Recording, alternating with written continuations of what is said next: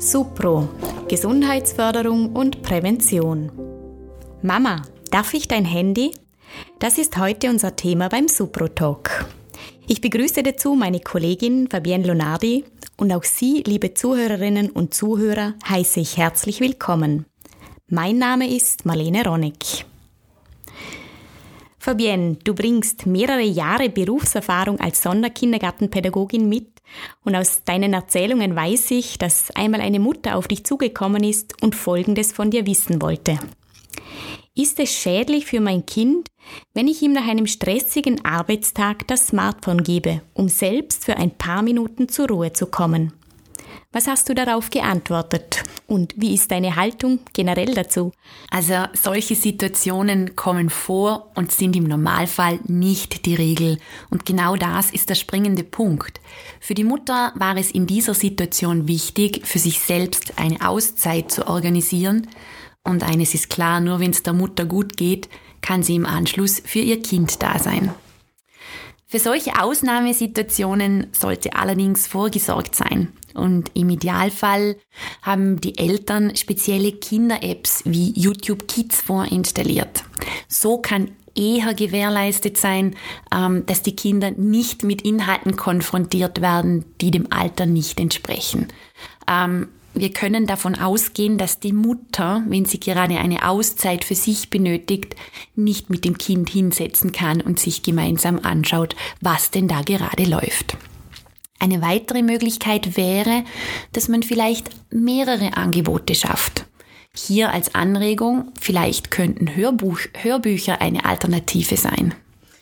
Solche Alternativen sind gut, doch jetzt kann es natürlich auch sein, dass das Kind dann öfters von sich aus auf die Mama zukommt und nach dem Handy fragt. Was würdest du jetzt hier den Eltern für Tipps geben und was gibt es hier vor allem zu beachten? Grundsätzlich geht es um die Balance. Dem Kind sollten möglichst viele verschiedene Beschäftigungsmöglichkeiten zur Verfügung stehen, denn eins ist klar, die wesentlichen Bewegungs-, Wahrnehmungs-, Kommunikations- und Sozialerfahrungen, die machen Kinder fern ab von jeglichem Bildschirm. Und auch die Experten rund um den Globus sind sich einig, sehr junge Kinder sollten so wenig wie möglich vor dem Bildschirm sitzen. Was aber verständlich ist, die Kinder sehen ja uns Erwachsene und wir nutzen diese Bildschirmmedien und zwar täglich und manchmal ausgiebig. Und die Kinder wollen das nachahmen. Und ich lade Eltern manchmal dazu ein, dass sie ihr eigenes Mediennutzungsverhalten einmal unter die Lupe nehmen und reflektieren und auch mal kritisch betrachten. Das eigene Nutzungsverhalten zu reflektieren macht durchaus Sinn. Vor allem haben wir bereits in einer anderen Podcast-Sendung mit Andreas Brenn gehört, dass die Nutzung digitaler Medien auch unsere Gehirnstrukturen verändern kann. Erwähnst du das den Eltern gegenüber oder würde das zu viel Angst schüren? Nein, ich denke, Angst schürt es keine. Ich finde es sogar wichtig, dass wir Eltern darauf aufmerksam machen, dass die Verarbeitung von diesen bewegten Bildern für das kleinkindliche Gehirn eine große Herausforderung darstellen. Die Bildschirmmedien liefern dem Kind viele und schnelle Reize. Und das kann tatsächlich eine Überforderung fürs Kind sein. Das Kind wird nervös, es wird unrund, es kann das Gesehene oftmals nicht verstehen und auch nicht verarbeiten. Und dann lade ich Eltern ein, dass sie ihr Kind beobachten sollen, wenn es ein Bilderbuch betrachtet. Und da lässt sich etwas Wunderbares beobachten. Kinder schauen sich eine Doppelseite sehr lang und ausgiebig an. Schritt für Schritt versuchen sie, die wahrgenommenen Reize aufzunehmen und zu verarbeiten, und wenn das gelungen ist, dann blättert das Kind erst um. Also das Kind entscheidet, wann es weitergeht mit der Geschichte. Und das ist der große Unterschied zu den bewegten Bildern, die Kinder sehen bei der Nutzung von Bildschirmmedien. Natürlich ist es so, dass Kinder nicht nur Bilderbücher anschauen, sondern sie nutzen Bildschirmmedien und hier ist die Empfehlung an die Eltern, dass sie sich für altersgemäße Apps, Spiele und Streamingdienste entscheiden. Die Eltern sollen sich auch einen Überblick verschaffen, was spielt das Kind, was schaut das Kind an.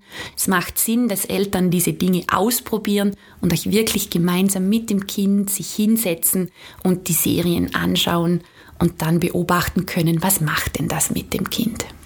Und da wir jetzt gerade bei den Spielen sind, Spiele am Handy üben ja eine große Faszination auf Kinder aus. Und das führt häufig dazu, dass sie dann mit dem Spielen gar nicht mehr aufhören wollen. Wann ist es genug? Gibt es hier zeitliche Richtlinien für Kinder? Weil ich gehe mal davon aus, dass ein sechsjähriges Kind sicherlich andere Regeln hat wie ein 14-jähriges Kind. Ja, also da gebe ich dir vollkommen recht. Zum einen Spiele und auch gute Apps, die können Kinder wirklich in ihren Band ziehen. Und es kann auch vorkommen, dass Kinder die Zeit komplett vergessen und ganz intensiv spielen. Hier eine gute Nachricht, es handelt sich dabei noch nicht gleich um Sucht. Es kommt vor allem darauf an, warum spielt das Kind und was macht das Kind sonst noch? Wenn es zum Beispiel an familiären Aktivitäten teilnimmt, wenn es sich mit Freunden trifft, wenn es noch mit anderen Dingen spielt, dann ist die Welt in Ordnung. Grundsätzlich ist es so, dass Eltern die Experten ihrer Kinder sind und sie ein gutes Gespür dafür haben, wann es dem Kind zu viel wird, also wenn es unrund wird und wann eine Pause notwendig ist. Kinder entwickeln sich auch unterschiedlich, das ist uns klar und deshalb gibt's nicht die eine zeitliche Empfehlung. Aber Experten haben sich dafür ausgesprochen, dass Kinder unter drei Jahren nicht länger als fünf Minuten am Stück Bildschirmmedien konsumieren sollten, Kindergartenkinder nicht mehr als 20 Minuten und Volksschulkinder nicht mehr als 60 Minuten. Und wie können jetzt Kinder mit ins Boot geholt werden, dass sie ein Zeitgefühl entwickeln? Ja, die Entwicklung des Zeitgefühls, das ist eine Entwicklungsaufgabe von Kindern und ist auch eine Herausforderung. Hier helfen auf alle Fälle klare Regeln und Strukturen, die von den Eltern vorgegeben werden. Eine Möglichkeit kann sein, dass man eine Eieruhr oder einen Timer stellt und somit fixiert, wie lange denn gespielt werden kann. Und wenn der Timer abgelaufen ist, dann ist Zeit für etwas Neues.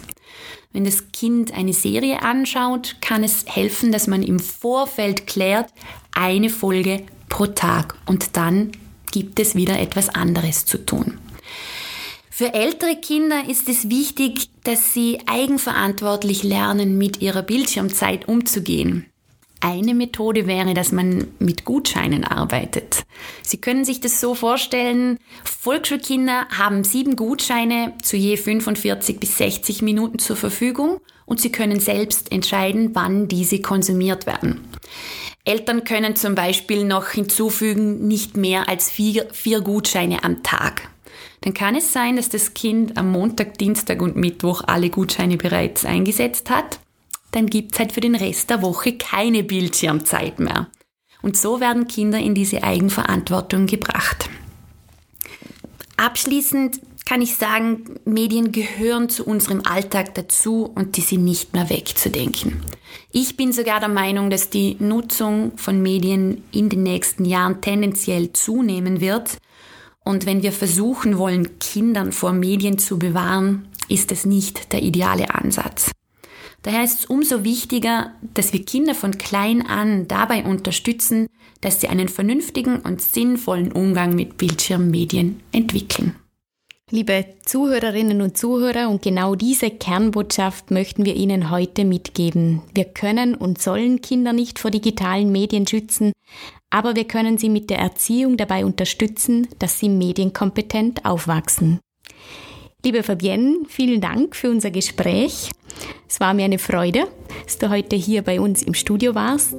Wir verabschieden uns nun von Ihnen zu Hause und ich freue mich, wenn Sie beim nächsten Podcast wieder mit dabei sind. Bis dahin eine gute Zeit und bleiben Sie gesund.